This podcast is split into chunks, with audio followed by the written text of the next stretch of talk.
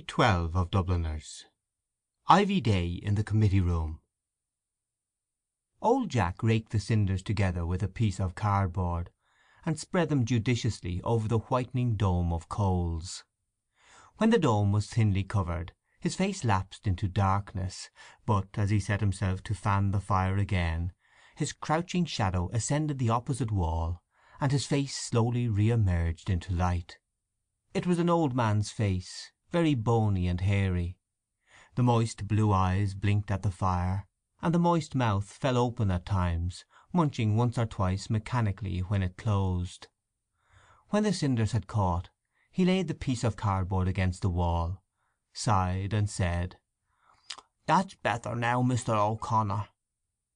Mr. O'Connor, a grey haired young man, whose face was disfigured by many blotches and pimples, had just brought the tobacco for a cigarette into a shapely cylinder, but when spoken to he undid his handiwork meditatively. Then he began to roll the tobacco again meditatively, and after a moment's thought decided to lick the paper. "Did Mr. Tierney say when he'd be back?" he asked in a husky falsetto. "He didn't say." Mr. O'Connor put a cigarette into his mouth, and began searching his pockets. He took out a pack of thin pasteboard cards. "I'll get you a match," said the old man.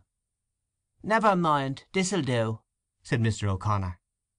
He selected one of the cards, and read what was printed on it. Municipal Elections. Royal Exchange Ward. Mr. Richard J. Tierney, P.L.G., respectfully solicits the favour of your vote and influence at the coming election in the Royal Exchange Ward. Mr. O'Connor had been engaged by Tierney's agent to canvass one part of the ward, but as the weather was inclement and his boots let in the wet, he spent a great part of the day sitting by the fire in the committee room in Wicklow Street with Jack, the old caretaker. They had been sitting thus since the short day had grown dark. It was the sixth of October, dismal and cold out of doors. Mr. O'Connor tore a strip off the card, and lighting it lit his cigarette. As he did so the flame lit up a leaf of dark glossy ivy on the lapel of his coat. The old man watched him attentively, and then, taking up the piece of cardboard again, began to fan the fire slowly while his companion smoked. "Ah, yes," he said, continuing. "It's hard to know what way to bring up children.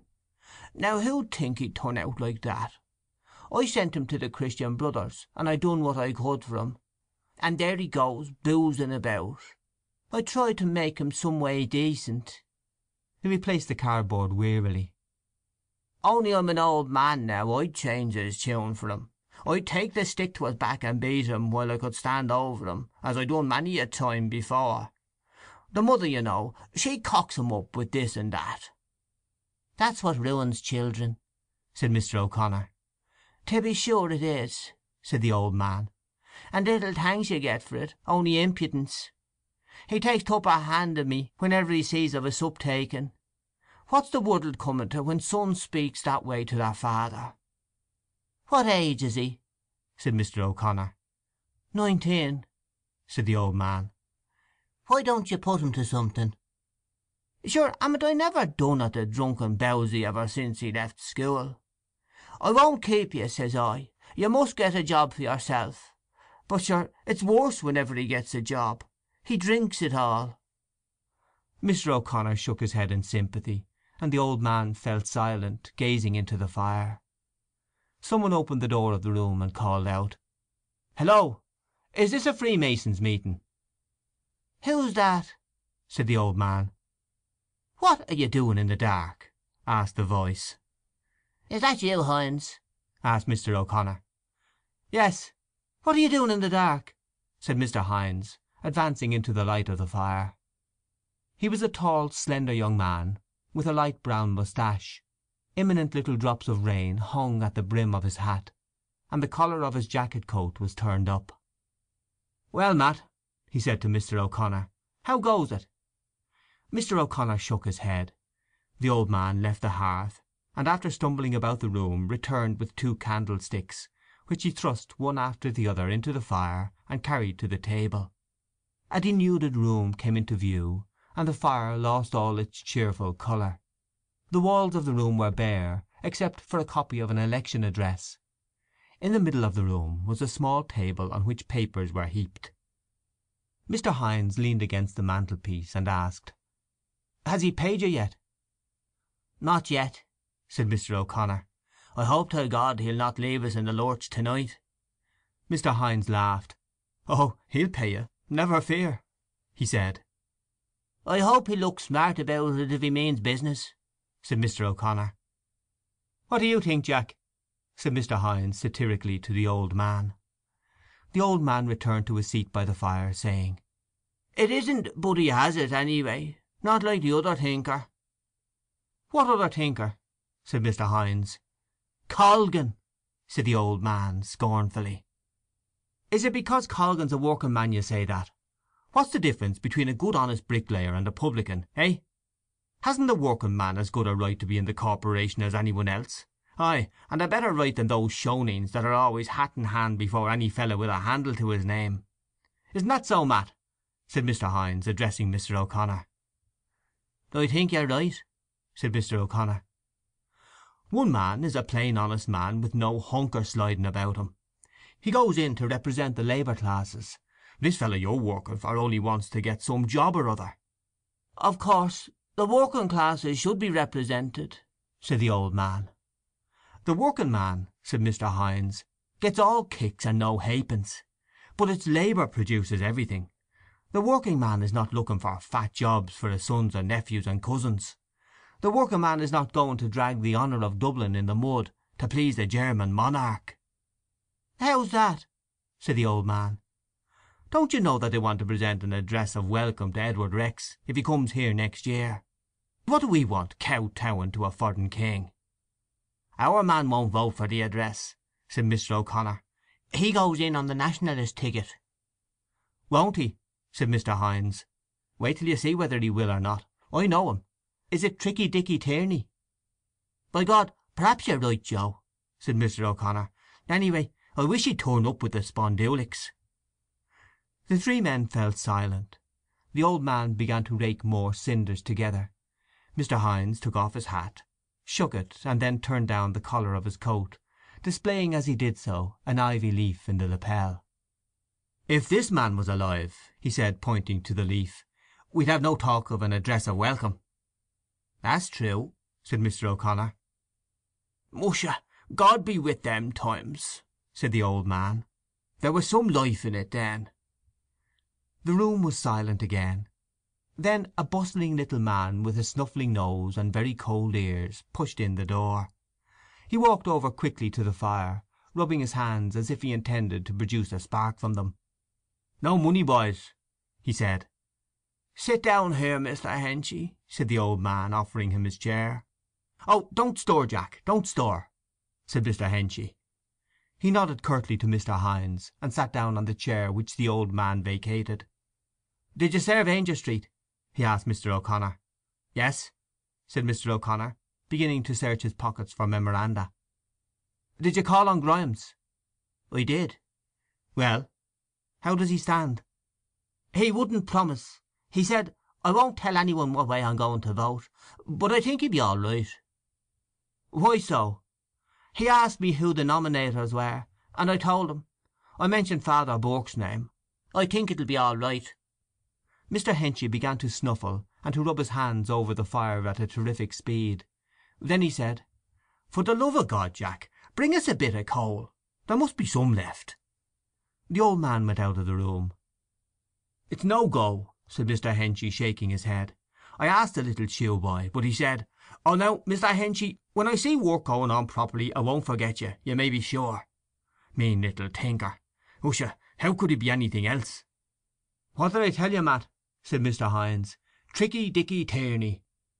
"Oh, he's as tricky as they make 'em," said Mr. Henchy. "He hasn't got those little pig's eyes for nothing. Blast his soul, couldn't he pay up like a man, instead of, 'Oh now, Mr. Henchy, I must speak to Mr. Fanning. I've spent a lot of money.' Mean little schoolboy of hell! I suppose he forgets the time his little old father kept the hand-me-down shop in Mary's Lane." "But is that a fact?" asked Mr. O'Connor. "God, yes," said Mr. Henchy. "Did you never hear that? And the men used to go in on Sunday morning before the houses were open, to buy a waistcoat or a trousers. Moya! But Tricky Dicky's little old father always had a tricky little black bottle up in a corner. Do you mind now? That's that. That's where he first saw the light." The old man returned with a few lumps of coal which he placed here and there on the fire. "That's a nice how do you do," said Mr. O'Connor. "How does he expect us to work for him if he won't stump up?" "I can't help it," said Mr. Henchy. "I expect to find the bailiffs in the hall when I go home." Mr. Hynes laughed, and shoving himself away from the mantelpiece with the aid of his shoulders, made ready to leave. "It'll be all right when King Eddie comes," he said. "Well, boys, I'm off for the present. See you later. Bye bye." He went out of the room slowly. Neither Mr. Henchy nor the old man said anything, but just as the door was closing Mr. O'Connor, who had been staring moodily into the fire, called out suddenly, uh, "Bye, Joe!" Mr. Henchy waited a few moments, and then nodded in the direction of the door. "Tell me," he said across the fire, "what brings our friend in here? What does he want?" Oh, "Usha poor Joe," said Mr. O'Connor, throwing the end of his cigarette into the fire. "He's hard up like the rest of us." Mr. Henchy snuffled vigorously, and spat so copiously that he nearly put out the fire, which uttered a hissing protest. "To tell you my private and candid opinion," he said, "I think he's a man from the other camp. He's a spy of Colgan's, if you ask me. Just go round and try to find out how they're getting on. They won't suspect you. Do you twig?" "Ah, poor Joe's a decent skin," said Mr. O'Connor. "His father was a decent respectable man," Mr. Henchy admitted. "Poor old Larry Hynes. Many a good turn he did in his day. But I'm greatly afraid our friend is not nineteen carat. Damn it, I can understand a feller being hard up, but what I can't understand is a feller sponging. Couldn't he have some spark of manhood about him?" "He doesn't get a warm welcome from me when he comes," said the old man. "Let him work for his own side, and not come spying around here." "I don't know," said Mr. O'Connor dubiously, as he took out cigarette papers and tobacco. "I think Joe Hynes is a straight man. He's a clever chap, too, with the pen. Do you remember that thing he wrote? "Some of these hillsiders and Fenians are a bit too clever, if you ask me," said Mr. Henchy. "Do you know what my private and candid opinion is about some of those little jokers? I believe half of them are in the pay of the castle." "There's no knowing," said the old man. "Oh, but I know it for a fact," said Mr. Henchy. "They're castle hacks. I don't say Hynes. No, damn it, I think he's a stroke above that. But there's a certain little nobleman with a cock eye. You know the patriot I'm alluding to?" Mr. O'Connor nodded. "There's a lineal descendant of Major Surfia, if you like. Oh, the heart's blood of a patriot. That's a feller now that'd sell his country for fourpence, aye, and go down on his bended knees and thank the Almighty Christ he had a country to sell." There was a knock at the door. "Come in," said Mr. Henchy. A person resembling a poor clergyman or a poor actor appeared in the doorway. His black clothes were tightly buttoned on his short body, and it was impossible to say whether he wore a clergyman's collar or a layman's, because the collar of his shabby frock coat, the uncovered buttons of which reflected the candlelight, was turned up about his neck. He wore a round hat of hard black felt. His face, shining with raindrops, had the appearance of damp yellow cheese, save where two rosy spots indicated the cheek bones. He opened his very long mouth suddenly to express disappointment, and at the same time opened wide his very bright blue eyes to express pleasure and surprise. "Oh, Father Keon!" said Mr. Henchy, jumping up from his chair. "Is that you? Come in." "Oh no, no, no," said Father Keon quickly, pursing his lips as if he were addressing a child. "Won't you come in and sit down?" "No, no, no," said Father Keon, speaking in a discreet, indulgent, velvety voice. Uh, "Don't let me disturb you now. I'm just looking for Mr. Fanning." "He's round at the Black Eagle," said Mr. Henchy. "But won't you come in and sit down a minute?" "No, no, thank you. It was just a little business matter," said Father Keon. "Thank you indeed." He retreated from the doorway, and Mr. Henchy, seizing one of the candlesticks, went to the door to light him downstairs. "Oh, don't trouble, I beg!" "No. But the stairs is so dark." "No, no, I can see. Thank you indeed." "Are you right now?" "All right, thanks, thanks." Mr. Henchy returned with the candlestick, and put it on the table. He sat down again at the fire. There was silence for a few moments. "Tell me, John," said Mr. O'Connor, lighting his cigarette with another pasteboard card. "H'm?" "What is he exactly?" "Ask me an easier one," said Mr. Henchy. "Fanning and himself seem to be very thick. They're often in Kavanagh's together. Is he a priest at all?" "H'm. I believe so. I think he's what you call a black sheep. We haven't many of them, thank God, but we have a few. He's an unfortunate man of some kind." "And how does he knock it out?" asked Mr. O'Connor. "That's another mystery." "Is he attached to any chapel or church or institution, or—" "No," said Mr. Henchy. "I think he's travelling on his own account. God forgive me," he added, "I thought he was the dozen of stout." "Is there any chance of a drink itself?" asked Mr. O'Connor. "I'm dry too," said the old man. "I asked that little shoe boy three times," said Mr. Henchy, would he send up a dozen of stout. I asked him again now, but he was leaning on the counter in his shirt sleeves, having a deep goster with Alderman Cowley." "Why didn't you remind him?" said Mr. O'Connor. "Well, I couldn't go over while he was talking to Alderman Cowley. I just waited till I caught his eye, and said, 'About that little matter I was speaking to you about.' 'That'll be all right, Mr. H,' he said. Yadda! Sure the little hop of me thumb has forgotten all about it." "There's some deal on in that quarter," said Mr. O'Connor thoughtfully. "I saw the three of them hard at it yesterday at Suffolk Street corner." "I think I know the little game they're at," said Mr. Henchy. "You must owe the city fathers money nowadays if you want to be made Lord Mayor. Then they'll make you Lord Mayor. By God, I'm thinking seriously of becoming a city father myself. What do you think? Would I do for the job?" Mr. O'Connor laughed. "So far as owing money goes." "Driving out of the Mansion House," said Mr. Henchy, "in all me vermin, with Jack here standing up behind me in a powdered wig, eh?" "And make me your private secretary, John." "Yes, and I'll make Father Keon me private chaplain. We'll have a family party."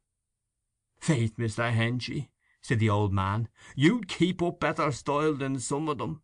I was talking one day to old Keegan, the porter, and how do you like your new master, Pat?' says I to him. 'You haven't much entertaining now,' says I. 'Entertaining,' says he. 'He'd live on the smell of an oil rag.' And you know what he told me. Now I declare to God I didn't believe him." "What?" said Mr. Henchy and Mr. O'Connor. "He told me, what do you think of a Lord Mayor of Dublin sending out for a pound of chops for his dinner? How's that for a high living, says he. Wish you, wish you, says I. A pound of chops, says he, coming into the Mansion House. Wish you, says I. What kind of people is going at all now?" At this point there was a knock at the door, and a boy put in his head. "What is it?" said the old man.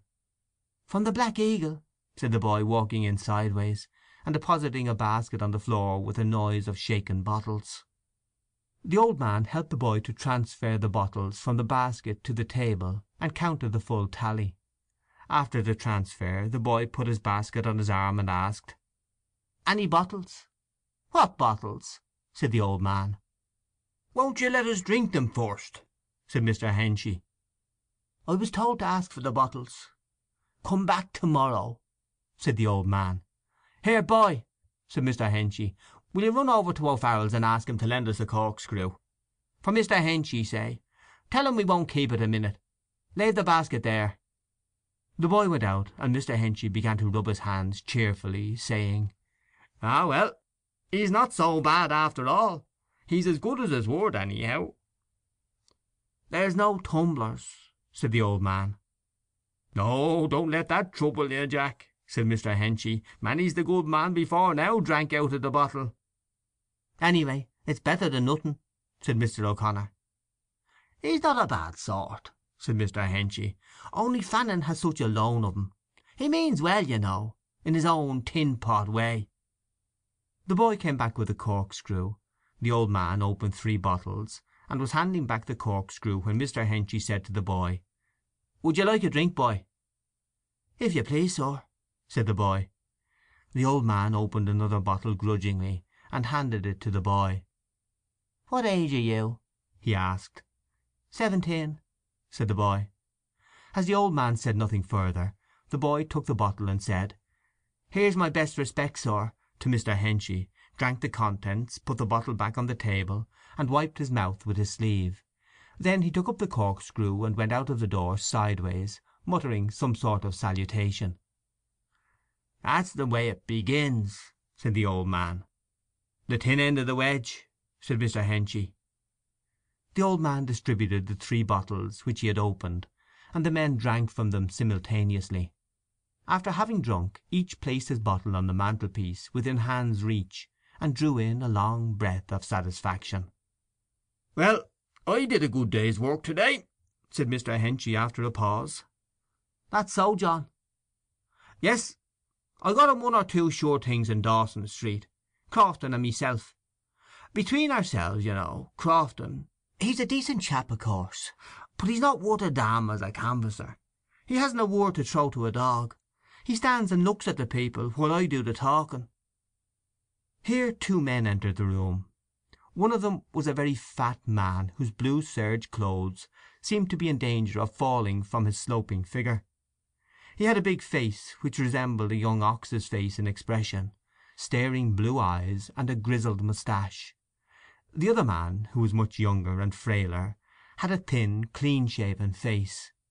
He wore a very high double collar and a wide brimmed bowler hat. "Hello, Crofton," said Mr. Henchy to the fat man. Talk of the devil!" "Where did the booze come from?" asked the young man. "Did the cow calve?" "Oh, of course. Lyons spots the drinks first thing," said Mr. O'Connor, laughing. "Is that the way you chaps canvass?" said Mr. Lyons. "And Crofton and I out in the cold and rain looking for votes?" "Why, blast your soul," said Mr. Henchy, "I'd get more votes in five minutes than you two would get in a week." "Open two bottles of stout, Jack," said Mr. O'Connor. "Uh, how can I," said the old man, "when there is no corkscrew?" "Wait now, wait now," said Mr. Henchy, getting up quickly. "Did you ever see this little trick?" He took two bottles from the table, and carrying them to the fire put them on the hob. Then he sat down again by the fire, and took another drink from his bottle. Mr. Lyons sat on the edge of the table, pushed his hat towards the nape of his neck, and began to swing his legs. "Which is my bottle?" he asked. "This lad," said Mr. Henchy. Mr. Crofton sat down on a box and looked fixedly at the other bottle on the hob. He was silent for two reasons. The first reason, sufficient in itself, was that he had nothing to say. The second reason was that he considered his companions beneath him. He had been a canvasser for Wilkins the Conservative, but when the Conservatives had withdrawn their man, and, choosing the lesser of two evils, given their support to the Nationalist candidate, he had been engaged to work for Mr. Tierney. In a few minutes an apologetic was heard as the cork flew out of Mr. Lyons's bottle. Mr. Lyons jumped off the table, went to the fire, took his bottle, and carried it back to the table. "I was just telling them, Crofton," said Mr. Henchy, "that we got a good few votes to day." "Who did you get?" asked Mr. Lyons. "Well, I got Parkes for one, and I got Atkinson for two, and got Ward off Dawson Street. He's a fine old chap, he is, too. Regular old toff, old Conservative.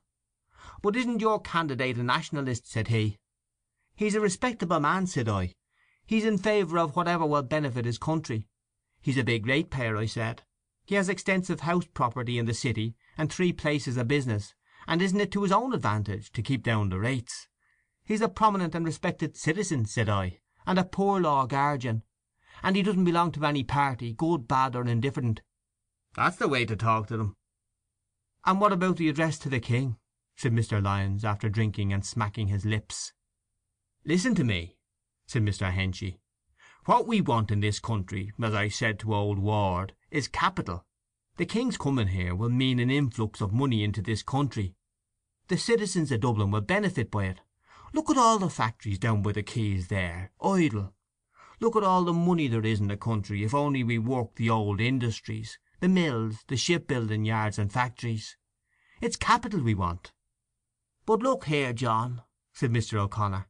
Why should we welcome the King of England? Didn't Parnell himself—" "Parnell," said Mr. Henchy, "is dead. Now, here's the way I look at it. Here's this chap come to the throne after his old mother keeping him out of it till the man was grey. He's a man of the world, and he means well by us. He's a jolly fine decent fellow if you ask me, and no damn nonsense about him. He just says to himself, 'The old one never went to see these wild Irish. By Christ, I'll go myself and see what they're like.' And are we going to insult a man when he comes over here on a friendly visit, hey? Isn't that right, Crofton?" Mr. Crofton nodded his head. "But after all, now," said Mr. Lyons argumentatively, "King Edward's life, you know, is not the very—" "Let bygones be bygones," said Mr. Henchy. "I admire the man personally. He's just an ordinary knockabout like you and me.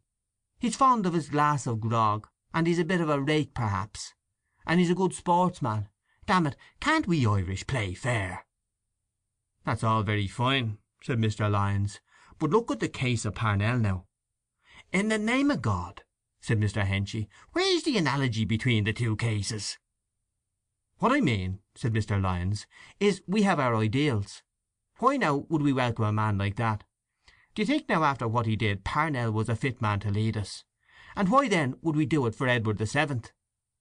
"This is Parnell's anniversary," said Mr. O'Connor, "and don't let us stir up any bad blood. We all respect him now that he's dead and gone, even the Conservatives," he added, turning to Mr. Crofton. The tardy cork flew out of Mr. Crofton's bottle. Mr. Crofton got up from his box and went to the fire. As he returned with his capture he said in a deep voice, "Our side of the house respects him because he was a gentleman." "Right you are, Crofton," said Mr. Henchy fiercely. "He was the only man that could keep that bag of cats in order. Down, ye dogs! Lie down, ye curs! That's the way he treated 'em. Come in, Joe, come in!" He called out, catching sight of Mr. Hynes in the doorway. Mr. Hynes came in slowly. "Open another bottle of stout, Jack," said Mr. Henchy. "Oh, I forgot there's no corkscrew. Here, show me one here, and I'll put it at the fire." The old man handed him another bottle, and he placed it on the hob. "Sit down, Joe," said Mr. O'Connor. "We're just talking about the chief." "Aye, aye," said Mr. Henchy. Mr. Hynes sat on the side of the table near Mr. Lyons, but said nothing. "There's one of them, anyhow," said Mr. Henchy, "that didn't renege him. By God, I'll say that for you, Joe. No, by God, you stuck to him like a man." "Oh, Joe," said Mr. O'Connor suddenly, "give us that thing you wrote. Do you remember? Have you got it on you?" "Oh, aye," said Mr. Henchy. "Give us that. Did you ever hear that, Crofton? Listen to this now. Splendid thing." "Go on," said Mr. O'Connor. "Fire away, Joe." Mr. Hynes did not seem to remember at once the piece to which they were alluding. But after reflecting a while he said, "Oh, that thing is it? Sure that's old now." "Out with it, man," said Mr. O'Connor. "Shush, shush," said Mr. Henchy. "Now, Joe." Mr. Hynes hesitated a little longer; then, amid the silence, he took off his hat, laid it on the table, and stood up. He seemed to be rehearsing the piece in his mind. After a rather long pause he announced: "The Death of Parnell, 6th of October, 1891." He cleared his throat once or twice, and then began to recite: He is dead, our uncrowned king is dead. O Erin, mourn with grief and woe, For he lies dead whom the fell gang Of modern hypocrites laid low. He lies slain by the coward hounds, He raised to glory from the mire, And Erin's hopes and Erin's dreams Perish upon her monarch's pyre. In palace, cabin, or in cot, The Irish heart where'er it be, Is bowed with woe, for he is gone Who would have wrought her destiny. He would have had his Erin famed, The green flag gloriously unfurled, Her statesmen, bards, and warriors raised Before the nations of the world. He dreamed (alas, 'twas but a dream) Of liberty, but as he strove To clutch that idol, treachery Sundered him from the thing he loved. Shame on the coward, caitiff hands That smote their lord, or with a kiss Betrayed him to the rabble rout Of fawning priests no friends of his. May everlasting shame consume The memory of those who tried to befoul and smear the exalted name Of one who spurned them in his pride.